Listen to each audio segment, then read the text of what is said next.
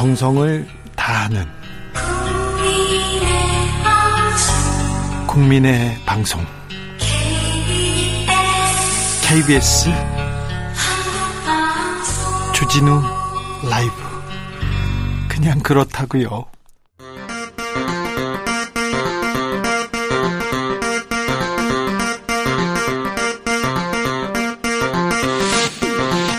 주진우 라이브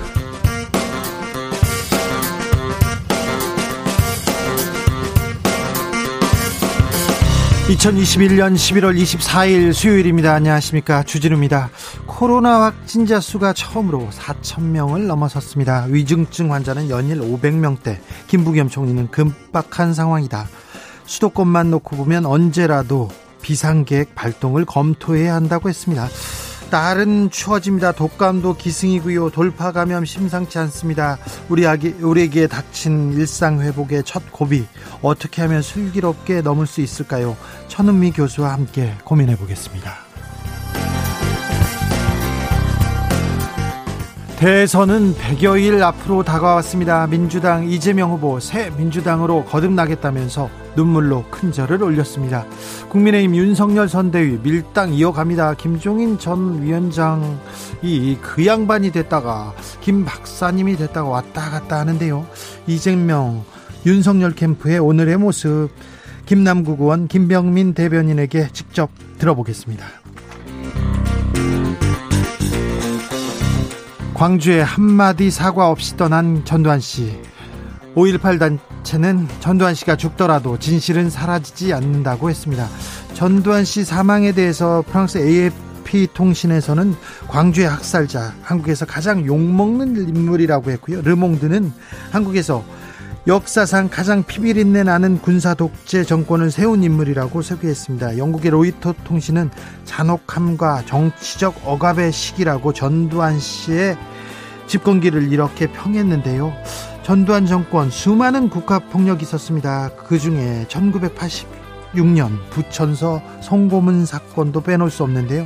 권인수 구원 만나보겠습니다. 나비처럼 날아 벌처럼 쏜다. 여기는 주진우 라이브입니다. 오늘도 자중차에 겸손하고 진정성 있게 여러분과 함께 하겠습니다. 코로나 상황 심상치 않습니다.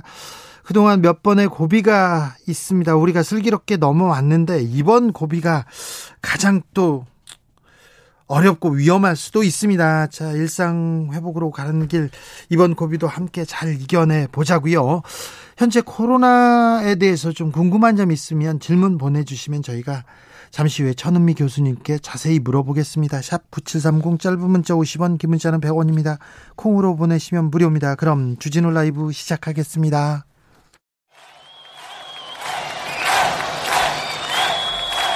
인생은 살아있는 것, 살아가는 것, 그리고 사랑하는 것. 주진우 라이브 송년 특집 공개 방송 Live Live Love에 코로나 시대를 잘 살아낸 여러분을 초대합니다. 지금 바로 주진우 라이브 홈페이지를 찾아와 주세요.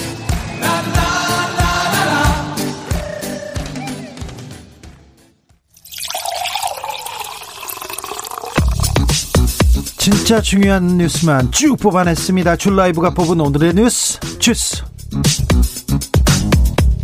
정상근 기자 어서 오세요. 네, 안녕하십니까. 코로나 확진자가 4천 명을 넘었습니다. 네, 오늘 신규 확진자 수 4,116명입니다. 어제보다 1,400명 넘게 늘어, 늘면서 어, 역대 최다 확진자 수를 기록했습니다. 네. 어, 확진자 수가 폭증하면서 위중증 환자와 사망자 수도 크게 늘었는데요. 네. 어, 오늘 발표된 위중증 환자 수는 586명으로 어제보다 37명 늘었고 사망자 수는 35명으로 지난 4차 유행이 시작된 이후 가장 많았습니다. 치명률은 0.79%입니다.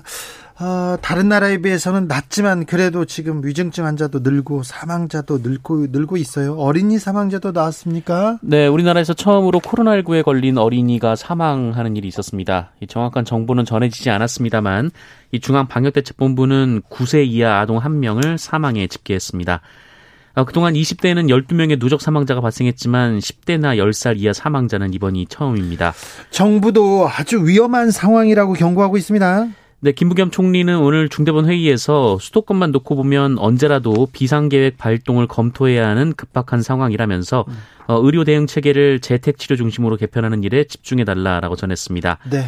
네, 지난주 재택 치료자 비율은 20%를 밑돌았습니다만 정부는 이 비율을 40%까지 올려야 한다라고 보고 있습니다. 어, 자세한 내용은 잠시 후에 천은미 선생님한테 자세하게 물어보겠습니다. 궁금한 점 다 일로 보내주십시오. 오주민 씨께서 공개 방송 무탈하게 할 수 있기를 아, 주진우 라디오 공개 방송 준비하고 많은 분들 신청해주고 계신데요.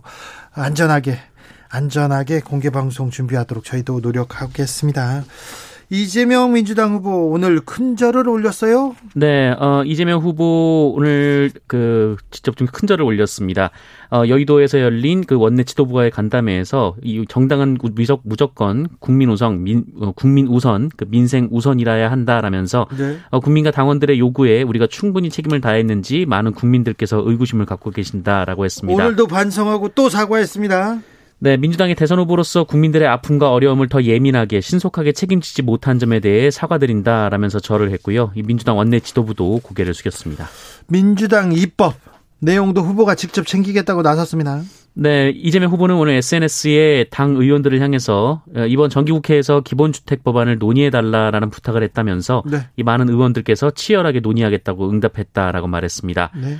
어, 또한 국민의 어려운 삶 앞에 무의미한 정쟁으로 시간을 지체할 수 없다며 이번 정기국회에서 관련 법안을 진지하게 논의하길 바란다라고 했고요. 네. 또 오늘 민생개혁 입법 추진 간담회를 열고 어, 개발이익 환수법 등 어, 여러 가지 법들의 이 정기국회 내 처리를 강조했습니다. 이재명의 민주당이 지금 계속 어, 전진하고 있습니다. 민주당 당직자들은 전원 사퇴했습니다. 네, 민주당의 주요 정무직 당직 의원들이 당직 사퇴를 선언했습니다. 어, 윤관석 사무총장은 오늘 기자회견을 열고 이 자신을 포함한 당내 주요 정무직 의원들의 어, 일과 사퇴의 뜻을 밝혔습니다. 어, 비장한 각오로 새로운 민주당을 만들겠다라고 얘기를 했는데요. 네. 박안주 정책위 의장, 유동수 정책위 수석부의장, 고용진 수석대변인, 송감석, 송갑석 전략기획위원장 등이 사퇴할 것으로 보입니다. 송영길 대표는 아니죠? 네, 이 송영길 대표는 대표가 당력을 모아 대선 승리를 위해 뛰어야 하고 지금 선대위 상임 선대위원장을 맡고 있다라며 사퇴하지 않는다라고 밝혔습니다. 국민의힘 이준석 대표, 김병준 위원장의 용퇴를 요구했습니다. 네, 이준석 대표는 오늘 선거대책위원회 인선을 둘러싼 윤석열 후보와 김종인 전 비상대책위원장 갈등 해결 방안으로 이 김병준 상임선대위원장이 외부 조직을 맡아야 한다라고 주장했습니다. 어, 윤석열 후보가 김병준 위원장 영입 철회 의사를 밝히지는 않을 것 같다라면서 본인이 다른 선택을 하면 존중될 수 있다라고 말했습니다. 요 얘기는 무슨 얘기죠? 그리고 국민의힘 내부에서는 어떤 일이 지금 벌어지고 있는지 잠시 후에 김재원 최고위원한테 좀 물어보겠습니다. 윤석열 후보는 뭐라고 했습니까? 네, 윤석열 후보는 이준석 대표 발언에 대해서 그런 부분은 언급하기 그렇다라며 좀 사실상 거부 의사를 밝혔습니다. 어, 이양수 선대위 수석부 대변인도 어, 그건 이전 이준석 대표가 아이디어 차원에서 한 말이라면서 어, 실제 그런 조정이 일어날지 안 일어날지 예측할 수 없다라고 밝혔습니다. 아니 어렵게 모셔왔는데 그만두라고 이선으로 후퇴하라고 하면 또 김병준 위원장 뭐 기분 좋겠어요. 그리고 윤석열 후보도 마찬가지고 이게 이준석 대표의 단독 드리블인지 아닌지 어 어쨌든 김종인 전 비대위원장 뭐 어떻게 한답니까? 오늘은 어, 뭐 뭐라고 합니까? 네, 오늘 국민의힘 권성동 사무총장이 김종인 전 위원장 사무실을 찾아가서 20분가량 대화를 나눴는데요. 네. 어, 이 자리에서 총괄 선대위원장을 맡아달라라는 뜻을 전달했고, 어, 다만, 아, 김병준 상임선대위원장 인선에 대해서는 번복할 수 없다라는 뜻을 전한 것으로 알려졌습니다. 김정인 위원장이 또 뭐라고 했어요? 네, 기자들과 만나서 더 할 얘기가 없다라며 윤석열 후보의 의중이 잘 모르겠다라고 얘기를 했는데요. 어, 양측의 입장이 평행선을 유지한 것으로 보입니다. 오늘쯤 오늘쯤 손잡고 나오리라고 다 예상했는데 오늘도 어렵군요. 자, 김종인과 윤석열의 줄다리기 어떻게 흘러가는지 잠시 후에 김병민 대변인 그리고 김재원 최고위원한테 자세히 물어보겠습니다. 윤석열 후보 처가에서 돈을 좀 많이 벌었나요? 개발 부담금 관련해서 논란 이어지고 있습니다. 네, 윤석열 후보 처가의 회사가 양평 아파트 개발 사업에서 개발 부담금을 내지 않은 사실이 드러나 논란이 된 바 있는데요. 네. 예, 당시 이런 양... 회사가 하나도 없었다면서요? 네, 그렇습니다. 양평구는 개발 부담금을 산정할 때 공시지가가 아닌 다른 기준을 적용했었는데 10년간 어, 양평에서 이 다른 기준을 적용한 사례는 이 회사뿐이었다라는 보도가 나왔습니다. 예. 어, 윤석열 후보 장모 최모 씨는 이 경기도 양평군 공흥지구 아파트 단지 개발을 맡아서 800억 원 상당의 분양 수입을 올린 바 있는데요.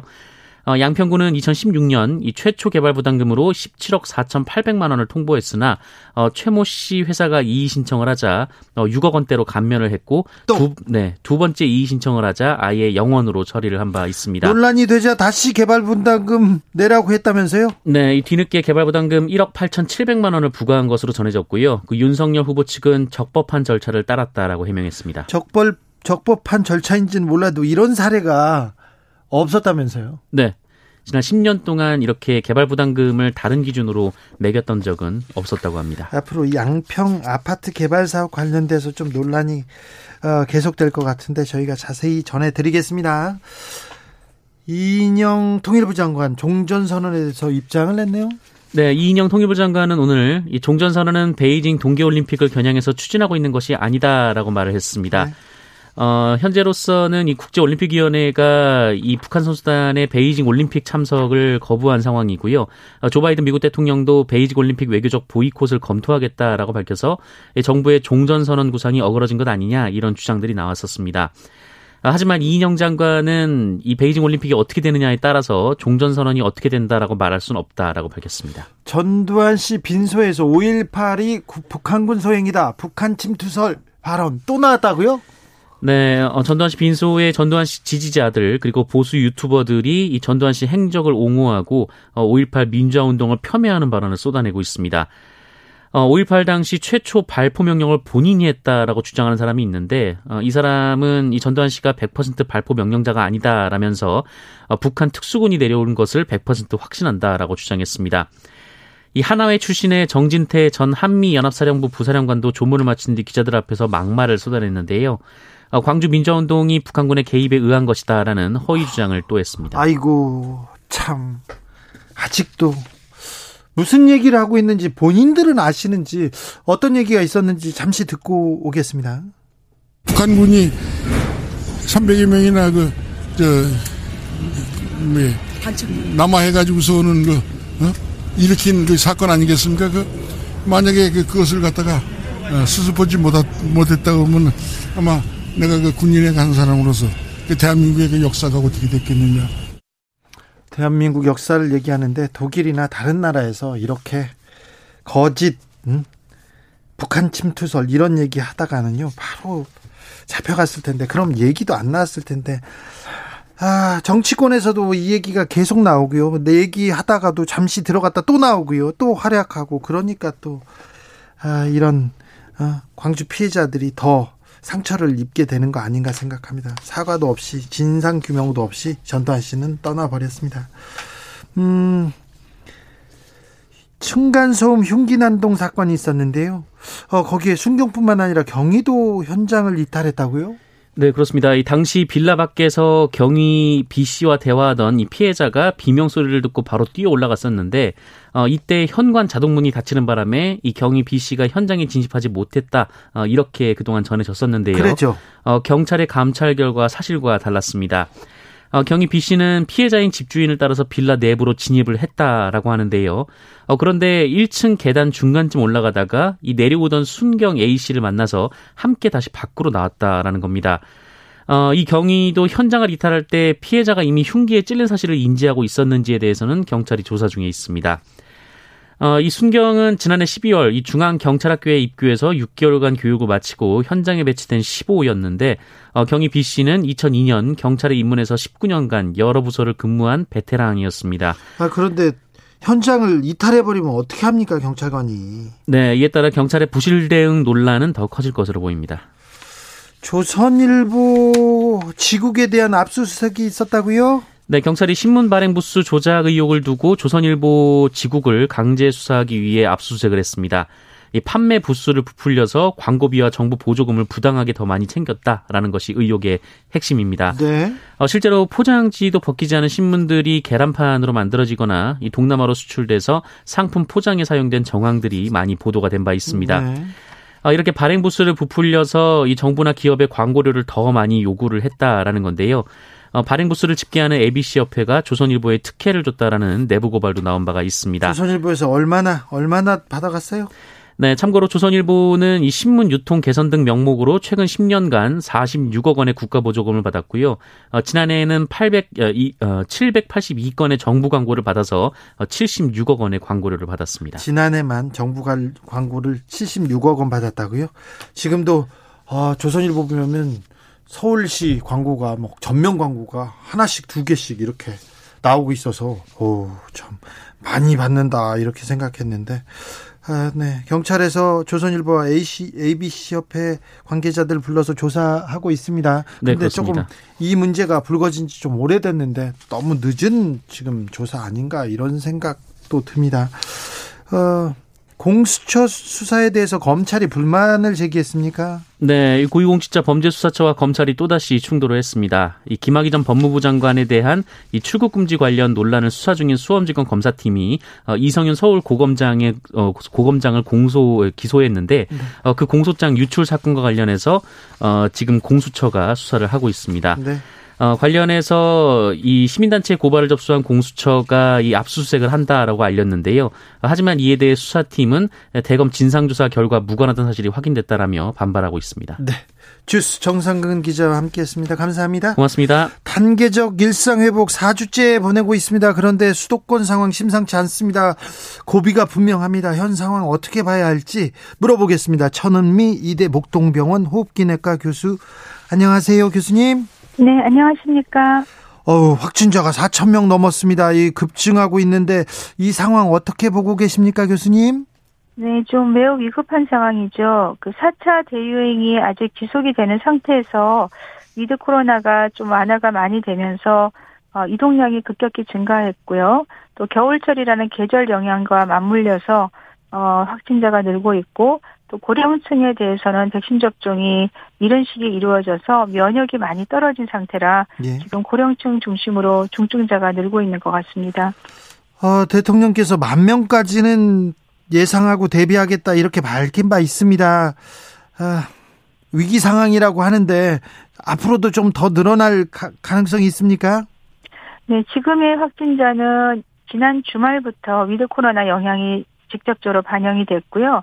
감염 재생산 지수가 이미 1.2를 넘었고 델타 바이러스는 한 명이 다섯 명에서 일곱 명까지 감염을 시킬 수 있기 때문에 그 어, 증가하는 속도는 포물선을 그리면서 더 빨라, 빠르게 올라갑니다. 앞으로 지금 상태에서 어떤 일정한 방역 체계가 정비가 되지 않으면 더 확산세가 늘 수 있고 병상을 대기하는 분들의 절반이 70대 이상 고령층이기 때문에 중증 환자나 사망자 발생이 더 높아질 것 같습니다. 예. 9510님께서 왜 백신 맞은 인구가 이렇게 많은데 코로나 확진자는 증가하는가 모르겠어요. 이렇게 물어봅니다. 네. 백신 접종이 어, 초반에는 감염을 차단하고 다 될 거라고 생각했지만 이 중앙체가 시간이 지나면서 특히 한 달 이후부터 떨어지기 시작하고요. 6개월이 지나면 거의 3분의 어, 1 이하로 떨어지기 때문에 돌파 감염이 많이 됩니다. 다만 건강한 젊은 분들은 기억세포가 있기 때문에 바이러스에 감염이 되더라도 몸의 면역에 의해서 대부분은 중증으로 가지 않겠습니다. 을들의 전쟁님께서는 재택 치료가 집이 재택 치료가 되고 있는데 집이 병원이 되는 건가요? 이렇게 물어봅니다. 어, 재택 치료라기보다는 지금은 재택에서 관찰을 하는 겁니다. 그 상태에서 증상이 나빠지면 이제 병상으로 입원을 하시게 되는데 지금 확진자가 너무 많다 보니까 병상 대기가 미뤄지면서 입원이 제때 안 돼서 중증자가 발생하고 있습니다. 그렇기 때문에 우리가 재택에서 대기 치료를 하시는 경우는 가능하면 젊은 층 위주로 무증상 위주로 하시고요. 네. 60대 이상의 기저질환자분들은 가능하면 병상으로 직접 입원을 하는 것이 중증자를 줄일 수 있는 방법이 되겠습니다. 김부겸 총리가 수도권은 언제라도 비상계획을 발동할 수 있는 심각한 상황이다 이렇게 얘기했는데 어, 확진자 수로 기준을 잡습니까? 아니면 위중증 환자로 기준을 잡습니까? 우선은 그 중증 환자 병상 가동률이 가장 중요한 지표가 되겠고요. 주간에 신규 확진자 위중증자가 얼마나 발생하는지 60대 이상의 고령자가 얼마나 발생하는지가 중요한 지표가 됩니다. 다만 확진자가 늘게 되면 거기에 최소한 2% 이상은 중증자로 가기 때문에 확진자 수 역시 중요한 지표가 되겠습니다. 네. 지금 서울 병상 가동률이 86%라고 합니다. 그러면 14% 남았다는 뜻인데요. 휴대 폰 배터리도 14% 남으면 굉장히 불안하거든요. 그렇습니다. 우리가 병상을 100% 가동하는 경우는 없고요. 86%라고 하는 것은 거의 풀 가동이라고 보시면 되고요.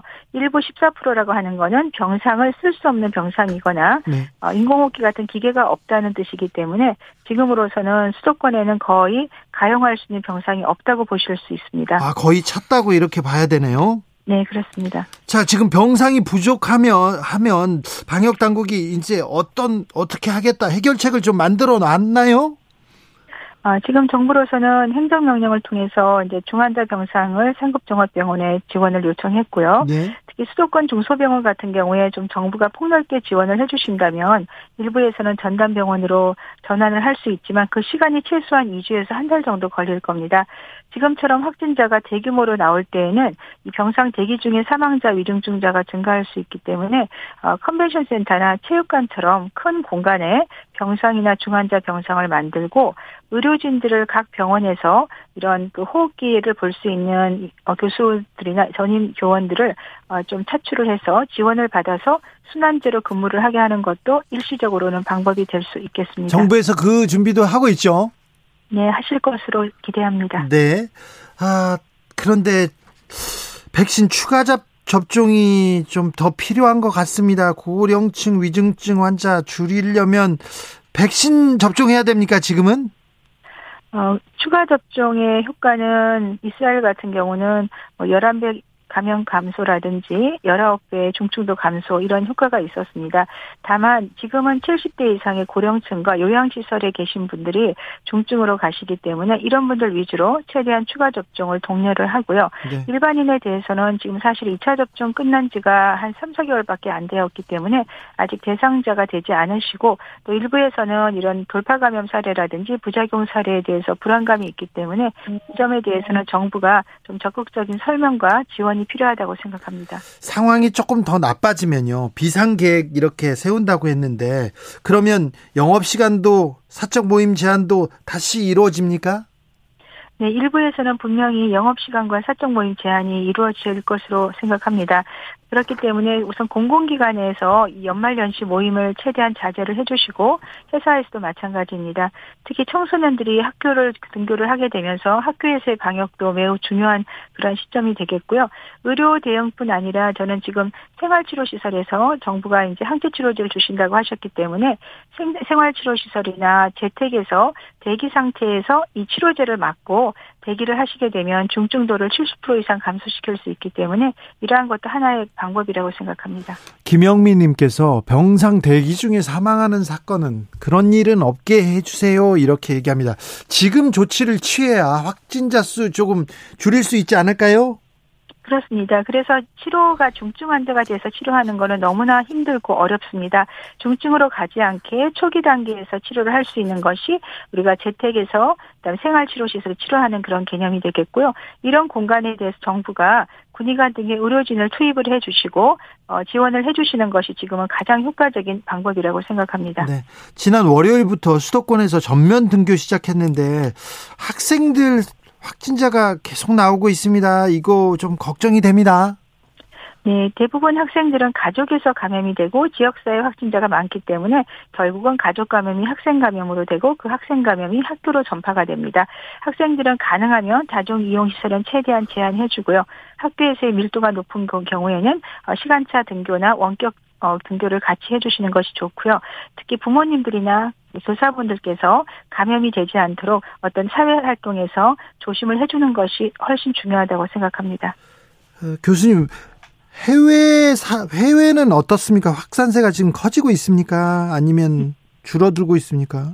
네, 유럽이나 미국은 지금 다시 재확산이 되고 있고요. 확산 규모가 상당히 큽니다. 그 이유는 겨울이라는 문제, 그리고 백신 접종에 면역 효과가 떨어졌고 위드 코로나를 시행을 했기 때문에 우리나라와 똑같은 상황이 되겠습니다.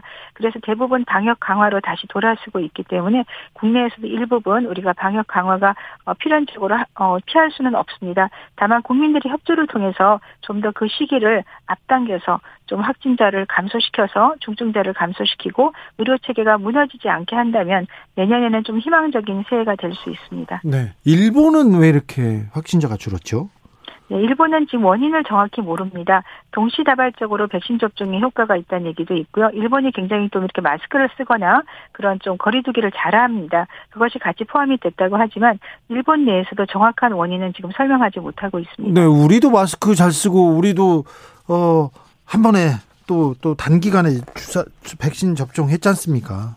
네, 그렇습니다. 그래서 거리두기를 지금 조금 완화를 너무 넓게 했고 국민들이 너무 지쳤기 때문에 동시에 많은 이동량이 있었고요. 그 영향이 지금 나타나고 있기 때문에 지금으로서는 이동량을 줄이면서 의료 체계를 정비를 같이 해야 되는 시기라고 생각합니다. 백신 말고 코로나 치료제는 어떻습니까? 네, 코로나 치료제는 지금 국내에서 경구 치료제를 사실은 잘 경구 치료제 아직 들어오지 않았기 때문에 항체 치료제를 저는 좀 초기 치료에 적극적으로 요양시설이나 일반인들이 주사를 맞을 수 있으면 기본적으로 70% 이상 호전이 됩니다. 경구 치료제는 내년 2월 빨라도 1월 정도에 들어올 수 있기 때문에 그 두 달, 세 달 동안의 기간 동안 우리 의료, 의료 체계가 받쳐줘야 되고 그것은 국민과 정부가 같이 협조를 해야 되는 문제라고 생각합니다. 아, 코로나 2년 여러 고비가 있었습니다. 있습니다. 그때마다 우리 시민들 의료계가 잘 견뎌주시고 버텨왔는데 이번에도 좀 이 위기 잘 넘어야 되는데요. 잘 넘을 수 있게 한마디 국민들한테 한마디 부탁드리겠습니다. 네, 위드 코로나 아쉽지만 다시 일부 방역이 강화될 것 같습니다. 아, 토끼처럼 빨리 가지 말고요. 거북이처럼 천천히 가면서 우리가 이 위기를 극복해야 되고 모든 자영업 국민, 국가 정부가 같이 협조가 필요한 시점이라고 생각합니다. 말씀 감사합니다. 네, 감사합니다. 천은미 이대 목동병원 교수였습니다. 교통정보센터 다녀오겠습니다. 김한나 씨. 주진우 라이브.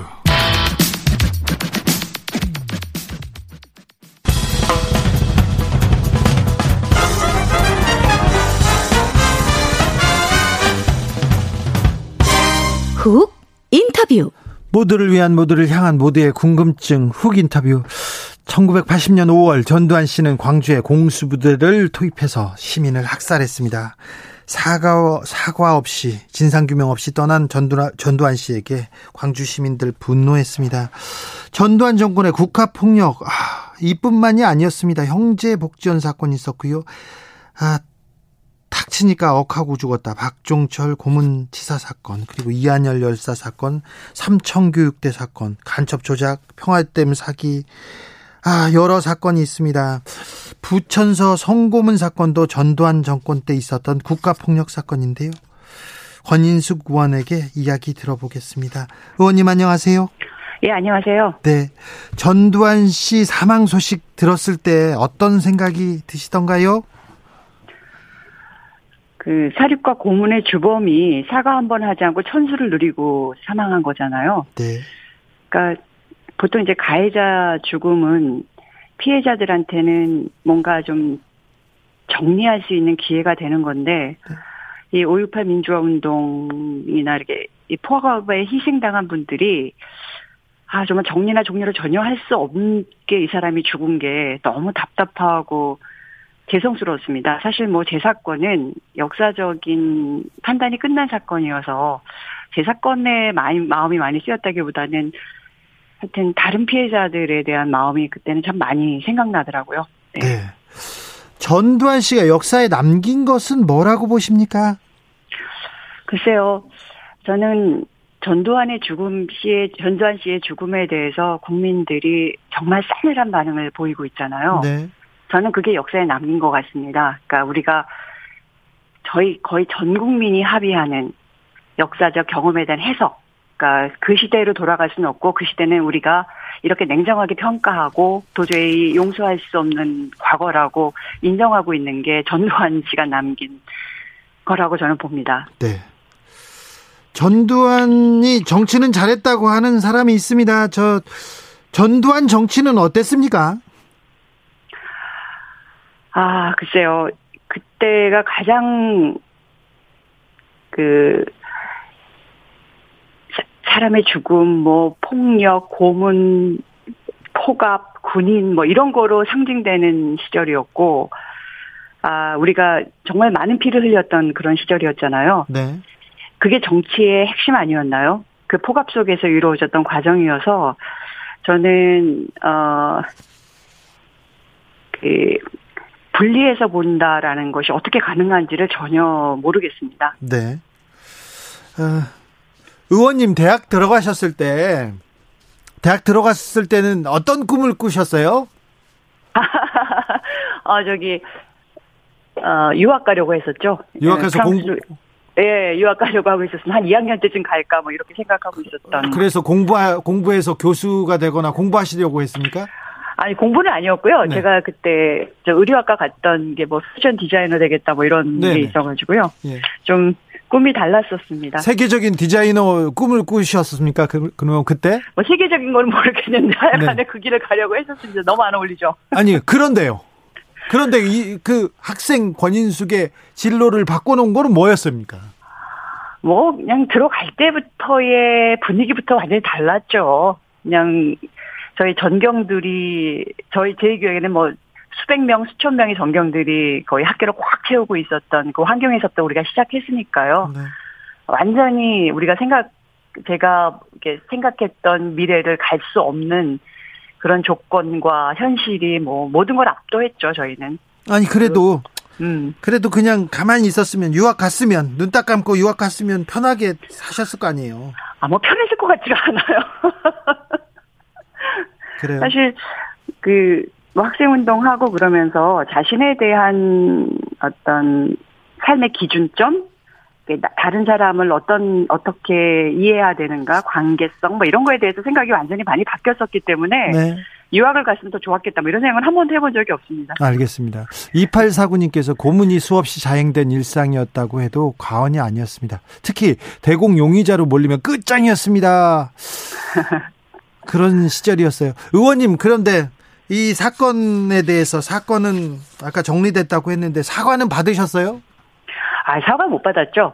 못 받았어요. 사과는 못 받았고 장세동이 그때 어 그 관련 재판에 저희가 국가배상 그 관련된 재판에 잠깐 나온 적이 있었습니다. 네, 네. 저희가 그때 서울구치소에 찾아갔었는데 네. 그때 장세동이 어 끝나고 들어가면서 뭐 권양 미안해 뭐 이랬던 기억은 납니다. 아이고, 네. 그 안기부장이었죠 당시. 네, 당시 2인자였고요. 그 당시 2인자였습니다. 네. 4491님께서 80년대 삼천교육대 죄 없이 강원도 치악산에 끌려가서 혹독한 아, 고통을 받은 사람으로서 너무, 네, 네, 네, 너무너무 어마어마한 일이었죠. 네, 전두환이 네. 죽었다고 하니 보상은커녕 눈물이 납니다. 이렇게 얘기합니다. 이런 분들이 너무 많아요. 너무 많아요. 우리 네. 시대가 진짜 아 너무 어떻게 우리가 그런 시대를 살아왔는지 네.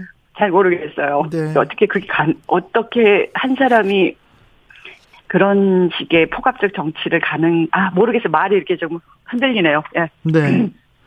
아, 그런, 그러니까 전두환 정치, 전두환 시대는 우리가 역사적으로 정확하게 좀 평가를 하고, 어, 진상 규명하고, 사과할 것은 사과를 하고, 사과를 받게 이렇게 만들었어야 되는데. 그러게 말입니다. 네. 하여튼, 지금 이번 이제 전두환 씨 사망을 계기로 해서요. 네. 과거에 뭐 5.18 민주화 운동, 형제 복지원 등의 진실 규명 이런 관련자들이 정말 새로운 마음을 가지고 양심 선언과 사과가 있었으면 좋겠습니다. 이게 이, 이 역사적 숙제는 정말 저희가 해결해야 되는 문제인 것 같고요. 네. 그리고 정말 전두환의 정치, 전두환의 시대에 대해서 우리가 냉정하고 현실감 있게 다시 한번 평가해야 되는 그런 과제는 남겨져 있는 것 같습니다. 네. 너무 뻔한 소리를 하게 되는 게좀 많이. 아니, 아닙니다. 네. 정치를 잘하지는 않았죠. 잘했다는 사람을 저는 본 적이 없는데 왜 또. 아니 뭐 잘했던 윤석열 후보는 잘했다고 하지 않았나요? 아니 그러니까 본 적이 없는데 왜 이런 얘기가 나왔는지 모르겠어요. 자 의원님 차별금지법은 네. 왜 어, 앞으로 나아가지 못하고 있습니까? 아, 글쎄요. 아직 이제 본격적인 논의 시작하지 못했죠. 네. 이게 이제 법사에, 법사에 계류돼 있고요. 네. 너무 답답합니다. 아니, 예. 차별을 금지하자는데 이것도 조금 민주당이 좀 속도를 내야 될 것 같습니다. 아, 속도 내야죠. 네. 정말 속도 내고 싶습니다. 하나만 네. 더 물어볼게요. 정치권에서 2030 세대에서 젠더 갈등이 좀 격화되고 있는데 정치권에서 이 젠더 갈등을 예, 좀 편승하는 경향이 있어요. 어찌 보십니까?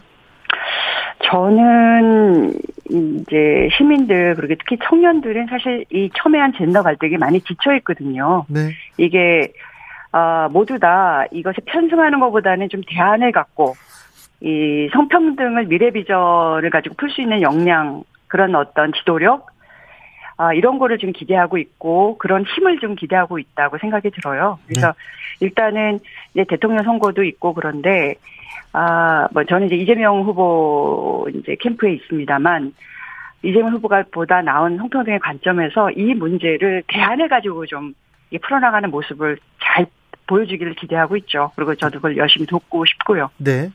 2030 남성들은 물론이거냐 여성들한테도 민주당이 인기 없는 거는 아시죠? 아, 노력해야죠. 네. 뭐라고 얘기해야 될지 정말 모르겠네요. 네. 쑥 들어가서 죄송합니다. 네. 3864님께서 권인숙님 이야기 듣다 보니까 울컥합니다. 제가 대신 위로 드려요. 이렇게 얘기하셨고. 아, 감사합니다. 김세윤님은 구태 시대에 상징적인 인물이 죽었다. 새로운 대한민국으로 거듭나야 한다. 이렇게 지적해 주셨습니다. 오늘 네, 말씀. 말씀입니다. 네. 네. 오늘 말씀 감사합니다. 네, 감사합니다. 권인숙 더불어민주당 의원이었습니다.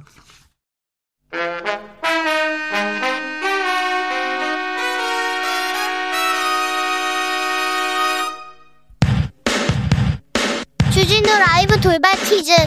오늘의 돌발 퀴즈는 객관식입니다. 문제를 잘 듣고 보기와 정답을 정확히 적어 보내주세요. 천재 물리학자 알베르트 아인슈타인의 이것 이론 수식이 담긴 차필 원고가 150억 원이 넘는 금액에 팔렸습니다. 아인슈타인이 남긴 문서 중 최고가라고 하는데요. 최종 낙찰자 신원은 공개되지 않았습니다. 아인슈타인은 이것 이론을 통해 가속도와 중력의 효과가 같다는 원리에 따라 질량을 가진 물체가 시공간을 휘게 만든다는 사실을 밝혀냈는데요. 여기서 이것 이론에 들어갈 단어는 무엇일까요? 보기 드릴게요. 보기 1번 음모론, 2번 진화론, 3번 일반 상대성 이론. 다시 한번 들려드릴게요. 1번 음모론, 2번 진화론, 3번 일반 상대성 이론. 샵9730 짧은 문자 50원 긴 문자는 100원입니다. 지금부터 정답 보내주시는 분들 중 추첨을 통해 햄버거 쿠폰 드리겠습니다. 주진우 라이브 돌발 퀴즈 내일 또 만나요.